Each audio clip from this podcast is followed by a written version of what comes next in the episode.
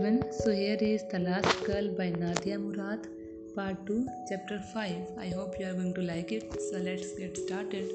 Chapter 5 The slave market opened at night. We could hear the commotion downstairs, where militants were registering and organizing. And when the first man entered the room, all the girls started screaming. It was like the scene of an explosion. We moaned as though wounded, doubling over and vomiting on the floor, but none of it stopped the militants.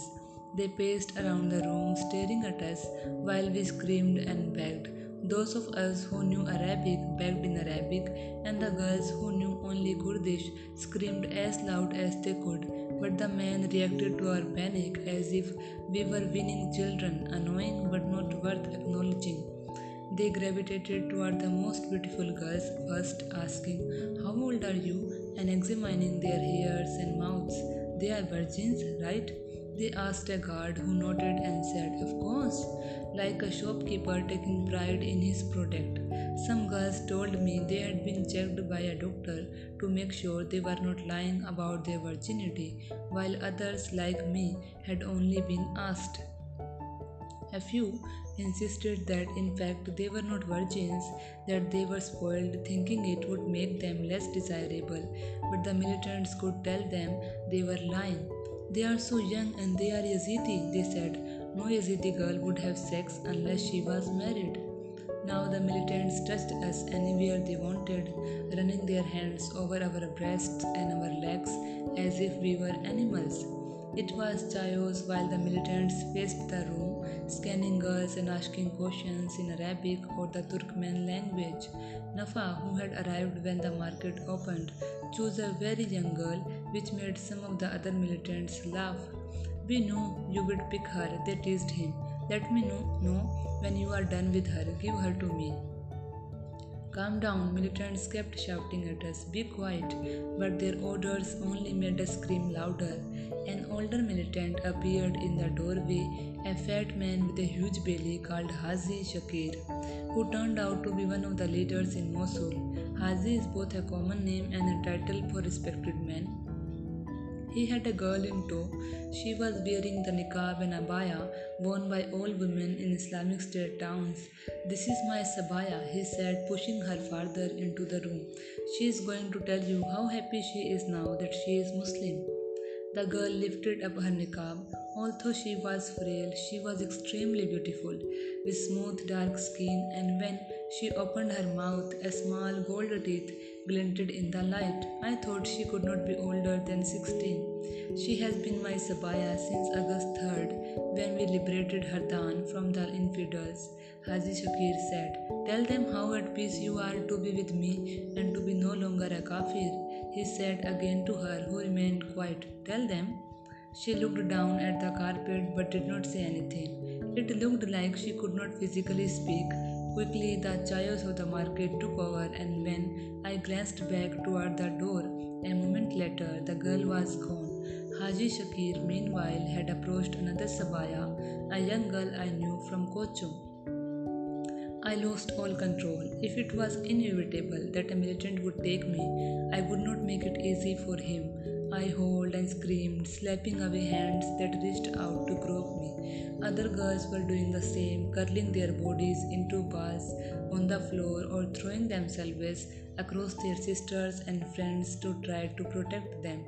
We were no longer scared that we would be beaten, and many of us, myself included, wondered whether we could provoke them into killing us. When a militant slapped me across the face and said, This is the one who caused all the trouble yesterday. I was surprised by how little his hand hurt me. It was far more painful a moment later when he touched my breast, and after he left, I collapsed onto the floor where Nasreen and Catherine tried to comfort me. While I lay there, another militant stopped in front of us. I had my knees pulled up to my forehead, and all I could see were his boots and calves as thick as tree trunks sticking out of them. He was a high ranking militant named Salwan who had come with another girl, another young Yazidi from Hardan, who he planned to drop off at the house while he shopped for her replacement. I peered up at him. He was the most enormous man I had ever seen, like a giant in a white dishdasha as big as a tent, scowling behind a reddish beard. Nasreen, Rosen, and Catherine trapped their bodies over me, trying to hide me, but he did not go away. Stand up, he said.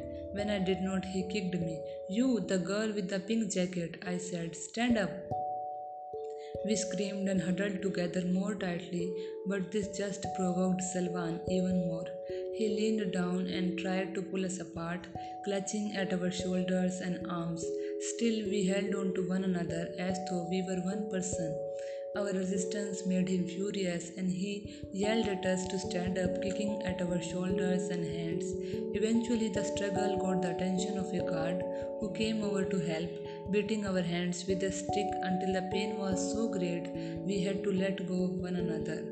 After we were separated, Salwan loomed over me, smirking, and I saw his face clearly for the first time. His eyes were sunk deep into the flesh of his wide face, which seemed to be nearly entirely covered in hair.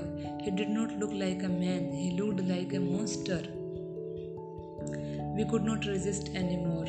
I will go with you, I said, but you have to take Catherine, Rosen, and Nasreen as well. Nafa came over to see what was happening. When he saw me, his face turned red with anger. It's you again? he shouted, and he slapped each of us across our faces. I won't go without them, I screamed back, and Nafa started hitting us faster and harder, hitting us and hitting us until our faces went numb, numb and Rosen started bleeding from her mouth. Then he and Salwan grabbed me and Rosen and tore us away from Catherine and Nasreen, dragging us downstairs. Salwan's footsteps sounded heavy on the staircase. I did not get to say goodbye to Catherine or Nasreen or even look behind me as they took me away. Attacking Sinjar and taking girls to use as sex slaves was not a spontaneous decision made on the battlefield by a greedy soldier. ISIS planned it all how they would come into our homes, what made a girl more or less valuable, which militants deserved Sabaya as incentive and which should pay. They even discussed Sabaya in their glossy propaganda magazine Dabiq, in an attempt to draw new recruits. From their centers in Syria and sleeper cells in Iraq, they mapped out the slave trades for months, determining what they thought was and was not legal under Islamic law, and they wrote it down so that all Islamic State members would follow the same brutal rules. Anyone can read it. The details of the plan for Sabaya are collected in a pamphlet issued by ISIS Research and Fatwa Department, and it is sickening partially because of what it says and partially because of how ISIS says it. So, matter of fact, like the law of any state, confident that what they are doing is sanctioned by the Quran. Sabaya can be given as gifts and sold at the whim of the owner, for they are merely property. The Islamic State pamphlet reads Women should not be separated from their young children, which is why Dimal and Adke were told to stay in Solagh. But grow children like Malik can be taken away from their mothers. There are rules for what happens if a Sabaya becomes pregnant. She cannot be sold or if her owner dies, she is distributed as part of his state. An owner can have sex with a prepubescent slave, it says, if she is fit for intercourse, and if she is not, then it is not enough to enjoy her without intercourse. Much of it they support with verses from the Quran and the medieval Islamic laws, which ISIS uses selectively and expect its followers to take literally. It is a horrible, stunning document, but ISIS is not as original as its members think it is. Rape has been used throughout history as a weapon of war. I never thought I would have something in common with women in Rwanda before all this, I did not know but that a country called Rwanda existed, and now I am linked to them in the worst possible way as a victim of a war crime that is so hard to talk about that no one in the world was prosecuted for committing it until just 16 years before ISIS came to Sinjar. On the lower floor, a militant was registering the transactions in a book, writing down our names and the names of the militants who took us. Compared to upstairs, the downstairs was orderly and calm. I sat down on a couch next to a few other girls, but Roseanne and I were too scared to talk to them. I thought about being taken by Salwan, how strong he looked and how easily he could crush me with his bare hands. No matter what he did and no matter how much I resisted, I would never be able to fight him off. He smelled of rotten eggs and cologne. I was looking at the floor, at the feet and ankles of the militants and girls who walked by me. In the crowd, I, say, I saw a pair of men's sandals and ankles that were skinny, almost womanly, and before I could think about what I was doing, I flung myself toward those feet. I started begging. Please take me with you, I said. Do whatever you want. I just cannot go with this giant. It still amazes me the kind of decisions we all made, thinking it possible that one choice would lead to torture while another would save us, not realizing that we were now in a world where all paths led to the same terrible place. I don't know why the thin guy agreed, but taking one look at me, he turned to Salwan and said, She is mine. Salwan did not argue. The skinny man was a judge in Mosul, and no one disobeyed him. I raised my head and almost felt like smiling at Salwan, thinking I had won, but then I felt him grab my hair and pull my head back violently. He can have you now, Salwan said. After a few days, you will be with me, don't worry. And then he let my head fall forward. I followed the thin man to the desk. What's your name? he asked me. He spoke in a soft but unkind voice. I think Nadia. I said, and he turned to the register. The man seemed to recognize the militant right away and began recording our information. He said our names as he wrote them down Nadia Haji Salman.